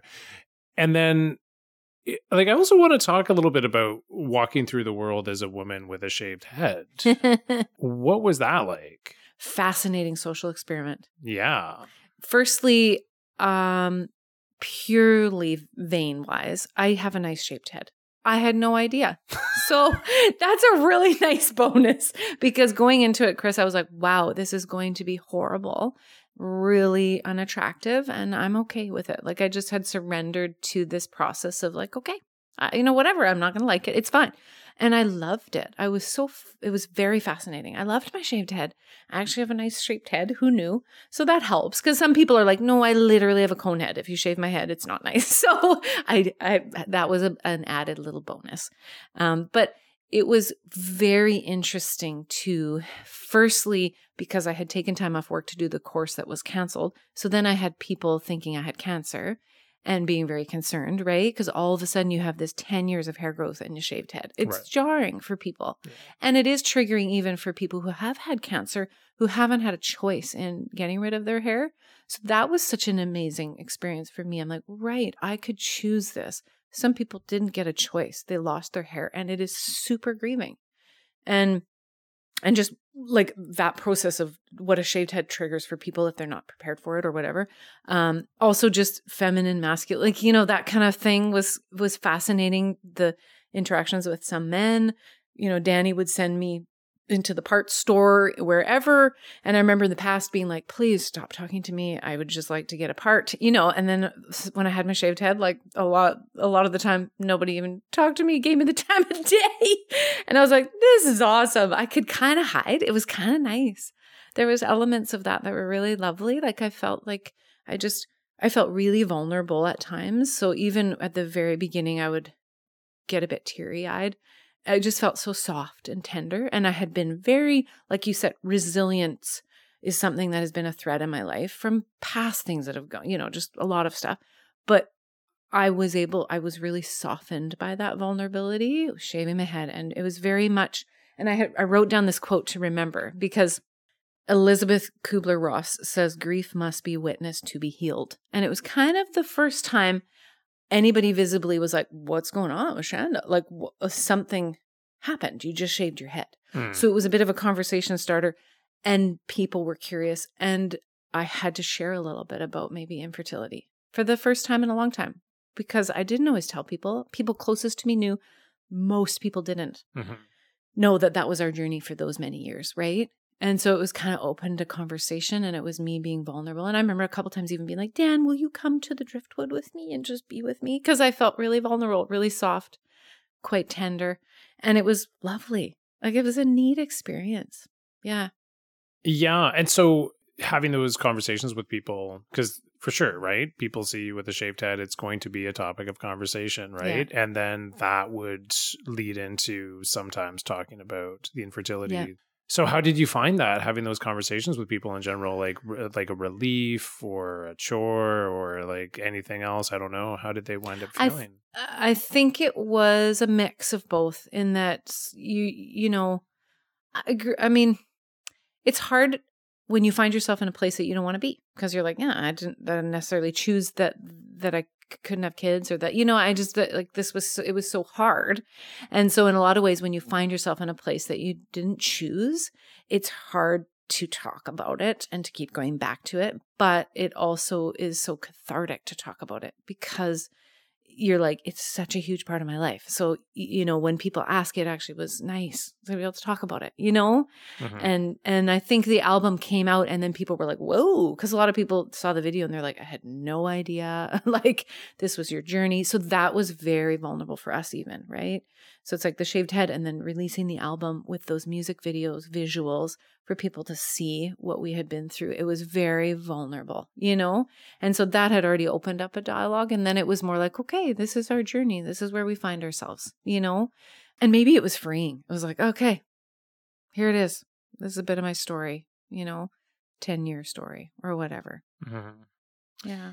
Um, I want to be really sensitive about this, because the fact that you got pregnant and then had a miscarriage yeah. was probably incredibly devastating, I would imagine. Yeah, it was. It yeah. was honestly um, kind of inexpressible, the pain. It was also so strange, because I was right in the middle of this album. So I also was so in touch with my heart, and it was just like... um. Yeah, what a strange thing to go through while I'm in the process of moving on from this, to get pregnant and have a miscarriage. Like, it was just so bizarre and unimaginable. And I think it just f- fueled a bit more of maybe the power behind the album and why it matters to me so much, because I can hear it in some of the singing. It's in there, you know? And this is the thing about art and about anything you do.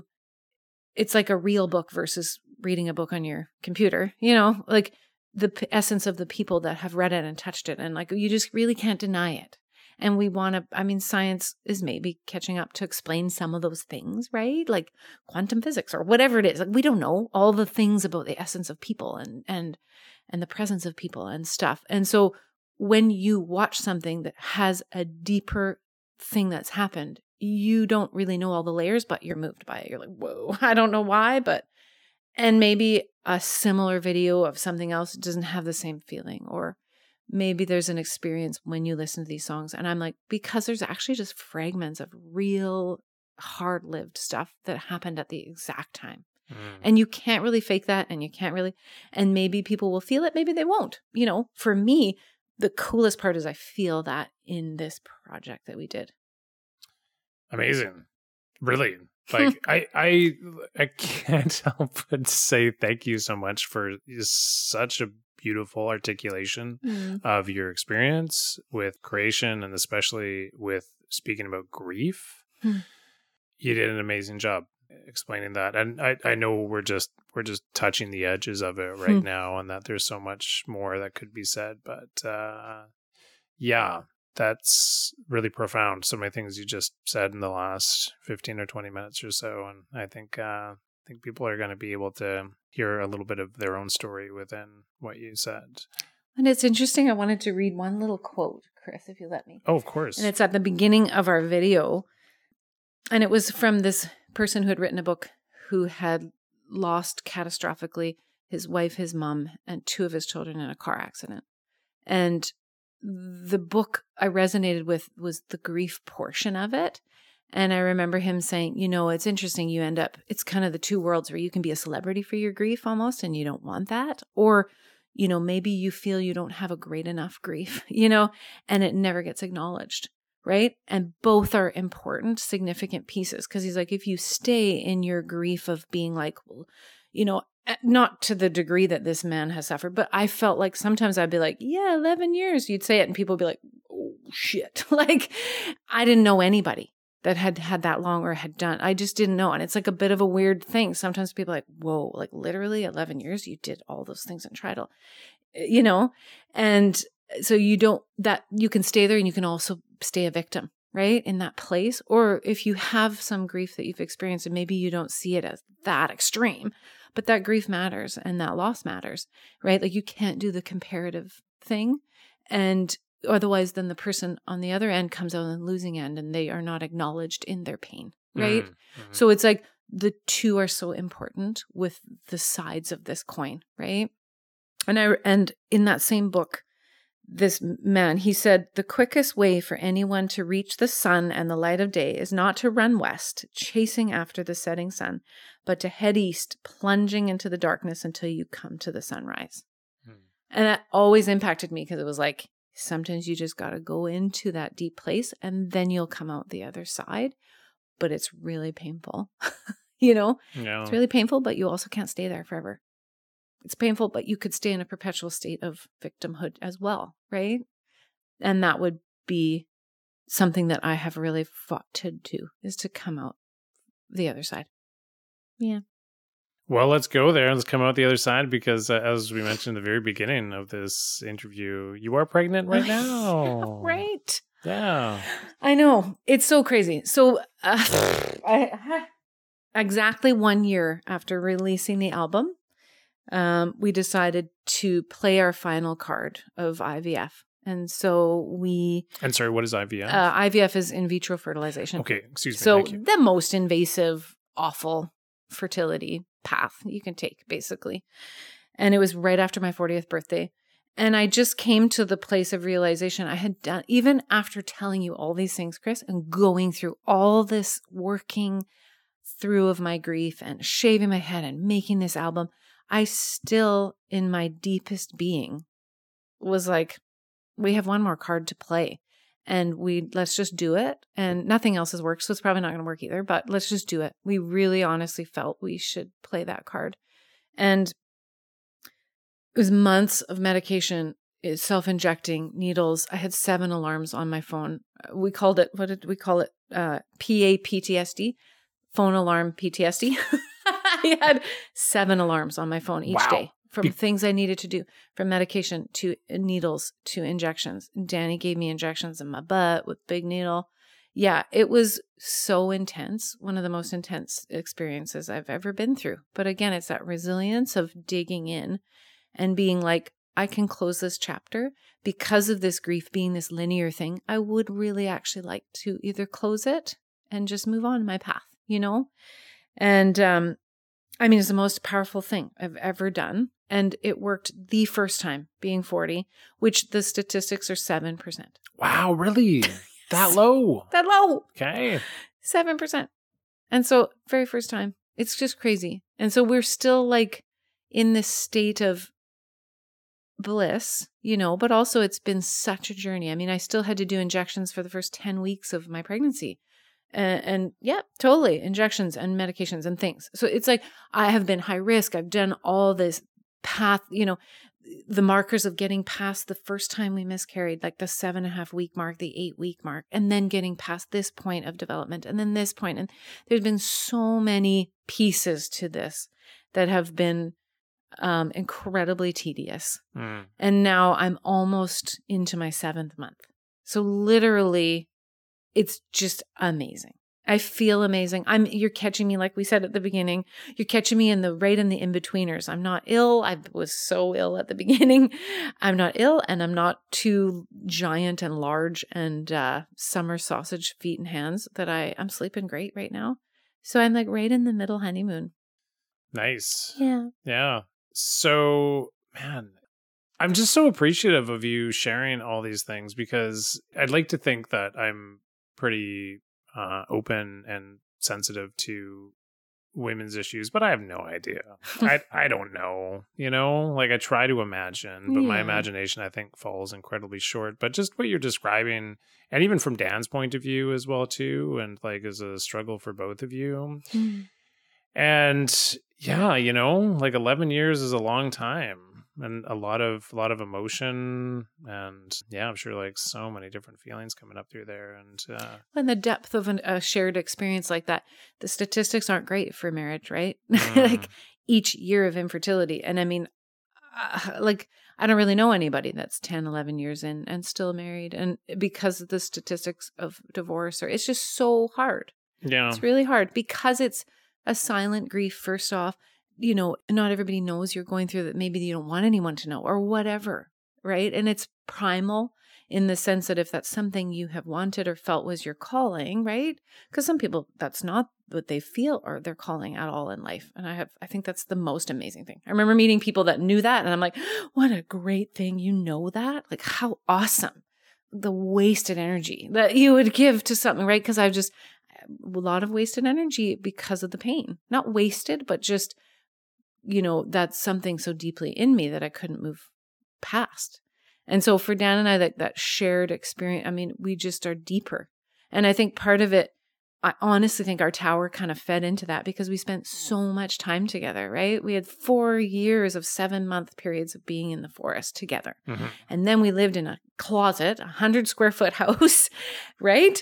And then we moved into our house and have built this together. And then now we're experiencing, we're pregnant and we're going to, you know, be parents. And honestly, I think that has made us so close because we've spent so much time facing each other, and we couldn't really get away.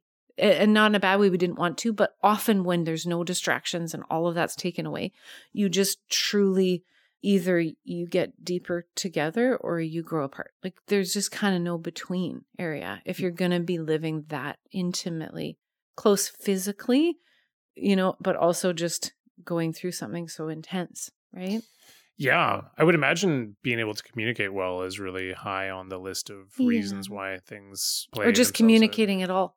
Yeah. Right. Honestly, right? Just communicating. That's yeah. the first key. If you can just communicate. And then on top of it, you're right. Danny's uh, and such an incredible communicator with me. And through all this stuff, we have been able to still communicate, which matters. And that's the thing that I think has saved us. So from, you know, this experience, because we, we change as we age and we go through different uh, experiences in our lives. How do you think this experience has changed you in terms of how you perceive the world, perceive your life, mm-hmm. and perceive other people going through this challenge for, you know, over a decade? Because uh, you sound very optimistic and positive about things, and you don't have to be that way, right? Like and, yeah and so uh how do you how do you think that this is uh this experience has like impacted how you perceive the world and other people? I feel like a practice that I have worked really hard at is not to be bitter, and that's something I've actually had to work at as a practice. Because there's so many times that I could have been bitter, or that I have. I've even gone down those paths a little bit, uh, bitter and just resentful or pain, right? And I've seen it and I'm like, ugh, I can't stay there. I can't stay there. It's exhausting. It's actually so exhausting to nurture bitterness. Mm-hmm. It takes everything from you, and it requires so much maintenance, you know? So I just was like, I'm I'm going to choose to not be bitter. And I feel like, you know, like in my own life, prayer and a, a spiritual aspect to my life has been sort of a, a an anchor.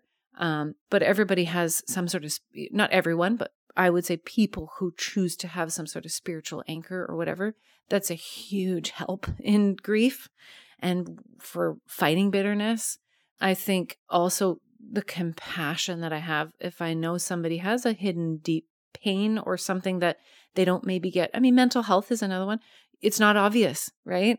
So you don't maybe get all the resources, or you don't get all the attention, or you don't get all the comfort that someone would who has a physical injury that everyone sees, right? So I have a lot of compassion in that way for those hidden things, the pain. and maybe just a tenderness. And I've had people over the years that I know have had their own pain, and the way that they have comforted me or been gentle to me, I'm like, you get it. There's just a difference in that tenderness mm. and the way that they have just been kind, you know? And I think even meeting people who've done I V F, I'm like, oh, you have? Like, I just have such a different, you know, people would say, I've done I V F. And now I understand, oh my goodness, how are you doing? Right? Yeah. Like, did you have a mental breakdown? You know, because it's just the craziest, hardest thing. But then also to get to that journey, obviously most of the time, they've already gone through years and years of infertility, right? So then there's that pain on top of it. So it's just a bit of a, I have an awareness of what that means when someone says it. I'm like, uh, yeah, that's loaded. Mm. So much compassion. And even infertility, maybe they didn't do I V F, or just the loss of that, if you had wanted to have children, the pain of that, right? Um, the primal pain, because this is how people come into the world. It's primal. Mm. It is. And so the depth of that is hard to explain for people, and unless you've gone through it or that's been your story, right? So I, I think I just have so much more compassion to the depth of that. I even have an aunt who never had kids, and I have such an understanding of her now. And I'm like, wow, just a, a there's a kindness there that I'm like, I get it. I get some of the things that I didn't get as a kid, you know? Mm-hmm. I think it's just compassion and, and maybe a tenderness to people when you don't really know what's fully going on. Yeah. Yeah. Well, that's what a big part of this show is about, is really getting to understand people and their particular life experiences. And if people want to share some harder truths about their lives, I really think it gives us an amazing opportunity to be empathetic mm. and to see the world through that person's eyes a little bit better, and uh, be be more compassionate, because I mean, it seems like there's an infinite amount of uh of room for compassion in our world, right? I, and like, just that we don't know, right? That's what's fascinating. We can have an idea of somebody and we just don't know. No, we, we just don't know. And you just describing the, the, the seven alarms on the clock and injections, like, it's just such a, like, a vague idea, vague idea mm. of what you're saying. I'm like, that sounds like a lot, but I'm sure, I'm sure the actual truth of it was like even way more than a lot. Yeah. It was, anyway, so, um, pretty cool that it's, it's uh, at the point that you're at right now where, you know, your, your child is going to be due September first. And yeah. Where where do we go from here? What is there anything else that uh, you wanted to talk about that um, we didn't? Actually, sorry, here's a question I forgot yeah. to ask you, because uh, we're talking about you being a mother and I asked about your dad. What is your mother's first name? Uh-huh. Sue. Suzanne. Sue. Yeah, Bob okay. and Suzanne. Mm. Yeah, they paved the way. If my parents hadn't come to Pender from Alberta, bought a sailboat and came, I mean, we wouldn't be here. They they were the ones who came. We came after them. My brother and sister-in-law are here now with my three nieces. Like, it's just so amazing. And my mom sometimes is like, in my wildest dreams, did I ever imagine that all my kids would live on Pender Island? Right? It's not a lot of people have their family here. That's they live here and they just wish their family would be here. But my family is here. So it's such a gift. It is. And so you have a brother and his name is? Bobby. Yeah, Bobby. And so then they have how many kids? Three. Three girls. So Bob and Lynette. And uh, the three girls, Katie, Tia, and Natty. Yeah. So you guys are uh, surrounded by support. I know. It's honestly incredible. And we joke because there hasn't been a baby in our side of the family for fifteen years. So everybody's really excited. And Dan's family, you know, there's nine grandkids under nine, I think, or something like that. So they, they, all of his entire family lives in Edmonton. They all live within, I want to say, a half an hour radius of each other. Yeah. Dan's the only one who's come out west. And so it's kind of neat that my family is here for us to have a little bit of that support, because I know that's hard to not be with his family and to be having kids. Sure. So I th- I think we feel pretty blessed to have some family around. It's incredible. Yeah. yeah. Um. But yeah, is there anything else that like uh, like we'll, we'll do like a slow wrap up? But um. Is- well, I was reminiscing today, thinking, Chris, talking with you, I. I've always loved visiting with you in these moments where we'll be on Pender or whatever, because you're not a serial space filler of conversation. You sometimes will just sit, and that's hard for me. And so I love that about you. And I was so excited to have this conversation with you just because of that fact that you listen, you listen and you ask questions and you have these deep moments that create an opportunity to share a little deeper what, you know, even today getting to talk to you about this. I mean, I'm not diving into all these things with the average person I talk to on Pender, right? So to just have this opportunity feels so, it feels really lovely.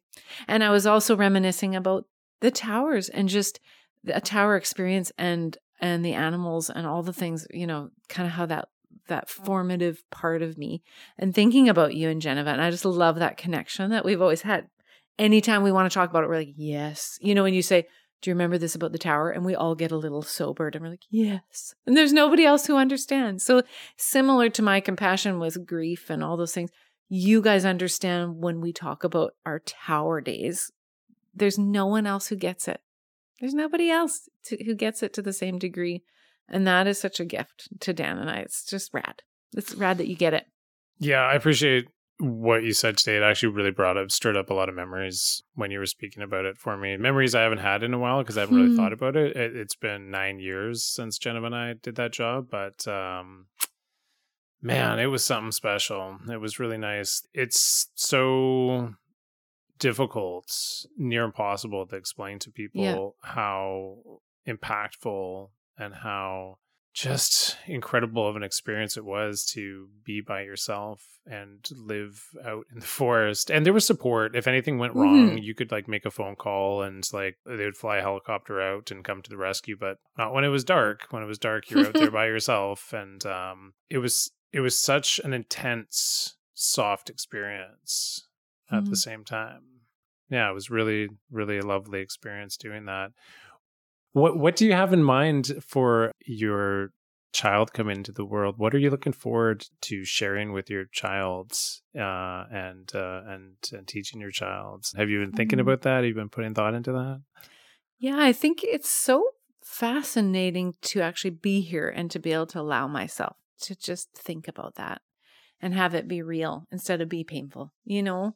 Instead of be the loss of that opportunity or whatever. So um, I, I think... the biggest thing I'm so grateful for is beyond Pender, to be able to have kids on Pender. Just such a wonderfully different experience. I feel like there's a little bit of a longer prolonging of childhood maybe and innocence with some of the kids getting to, I don't know, I loved it when my nieces were here and they were younger. I remember it was like, it's totally cool to buy a new to you gift Uh, for your friends and bring it to a birthday party. Like it's not, not cool, you know? And I'm like, I love that. I love that culture. And there's just so many things that I feel really excited about experiencing on Pender and the nature that, that feeds my soul. I live in the forest. We built a house that looks like a fire tower. not not totally, but basically. Um, so I, I can't wait for them to be a part of that experience. But I realize one of the biggest things through this whole pregnancy has been not putting any expectations on this little life that had no choice in the matter and doesn't know eleven years of infertility. Right. So I'm very much, I'm working on the practice of you're not solving a problem. You're not coming into the world with the weight of this. Like ah, you are our everything. You're not our everything. We are a family, you know, you're a member of our family. And, and this is a soul that we have the opportunity to nurture and be responsible for, you know, but we have no ownership over this soul. And it's just such an amazing thing to release that expectations and pressure and all those things from eleven years of wanting, right? Um, that can be a lot for a little life. So that's what we're working on right now. It's just like, that's all there, kind of moving past that. That'll be a conversation we have, of course, with our child or children, hopefully, you know, but we definitely want them to just be free. That's amazing. Wow. I, I don't think I would have imagined that that way. Um, just trying to find the most appropriate words right now. I think that's mm. really, really wise what you just said. Thanks, Chris. S- super cool. Anything else? Any last words you want to end off with for uh, the people of Pender and other people listening outside of our little island? Oh, man. Thanks for letting me talk. And uh, thanks for just going with me on these threads of thought and and sort of ideas, and hopefully it makes sense. But yeah, I just feel like it's an honor that I can talk about it. And it feels really cathartic to talk to you about it in such a sweeping way. I haven't really done that where from the beginning, you know, talking about being a kid and, and being in the forest and just how that fed into so many of these identities and music and And because um, a lot of people have even asked me about, like, are you playing music to your kid? And I'm like, I'm not really. Like, I feel almost guilty. We're playing music, obviously, but I'm not like so intensely devoted to that, which is funny because, again, it's my identity. I have so many parts and facets to me, and it's one part. Um, it's been coming up a little bit more lately, actually, and I think maybe it's because this child's ears are developed now and they can hear. And so they can actually hear stuff now. So it's sort of on my, it's on my radar suddenly. I'm like, oh, okay, that's interesting. I want to, I want to think a bit more about that, how I can incorporate my music or what I want that to look like even before they're born. So maybe that'll be my next chapter, is uh, reporting back to all the new songs I write between now and when I give birth. Oh, that's cool. That's cool. Yeah. Thank you so much for doing this, Chanda. Thanks, Chris. All right. That was wonderful. All right. We're done. We're done. Thanks, Chris. That was just lovely. Yeah, it was pretty lovely. That was really great. Thank you. Oh, boy. Wasn't that great? I really, really enjoyed speaking with Chanda. And I hope you enjoyed that as well, too. That was super fun for me to get to reminisce about those tower years. So thank you again to Chanda for doing that interview. It was a long time in the making, and it seems as if when these interviews are meant to happen, they're meant to happen. I want to thank Ben McConkie for providing the theme music for this podcast. And if you are at all interested in getting your own personalized audio memoir done, again, you can reach me at myaudio memoir at outlook dot com. And I'd be more than happy to answer any questions that you have. There is a link for that in the show notes. And last but not least, I want to thank you for showing up and listening to this. So thank you, and until next time.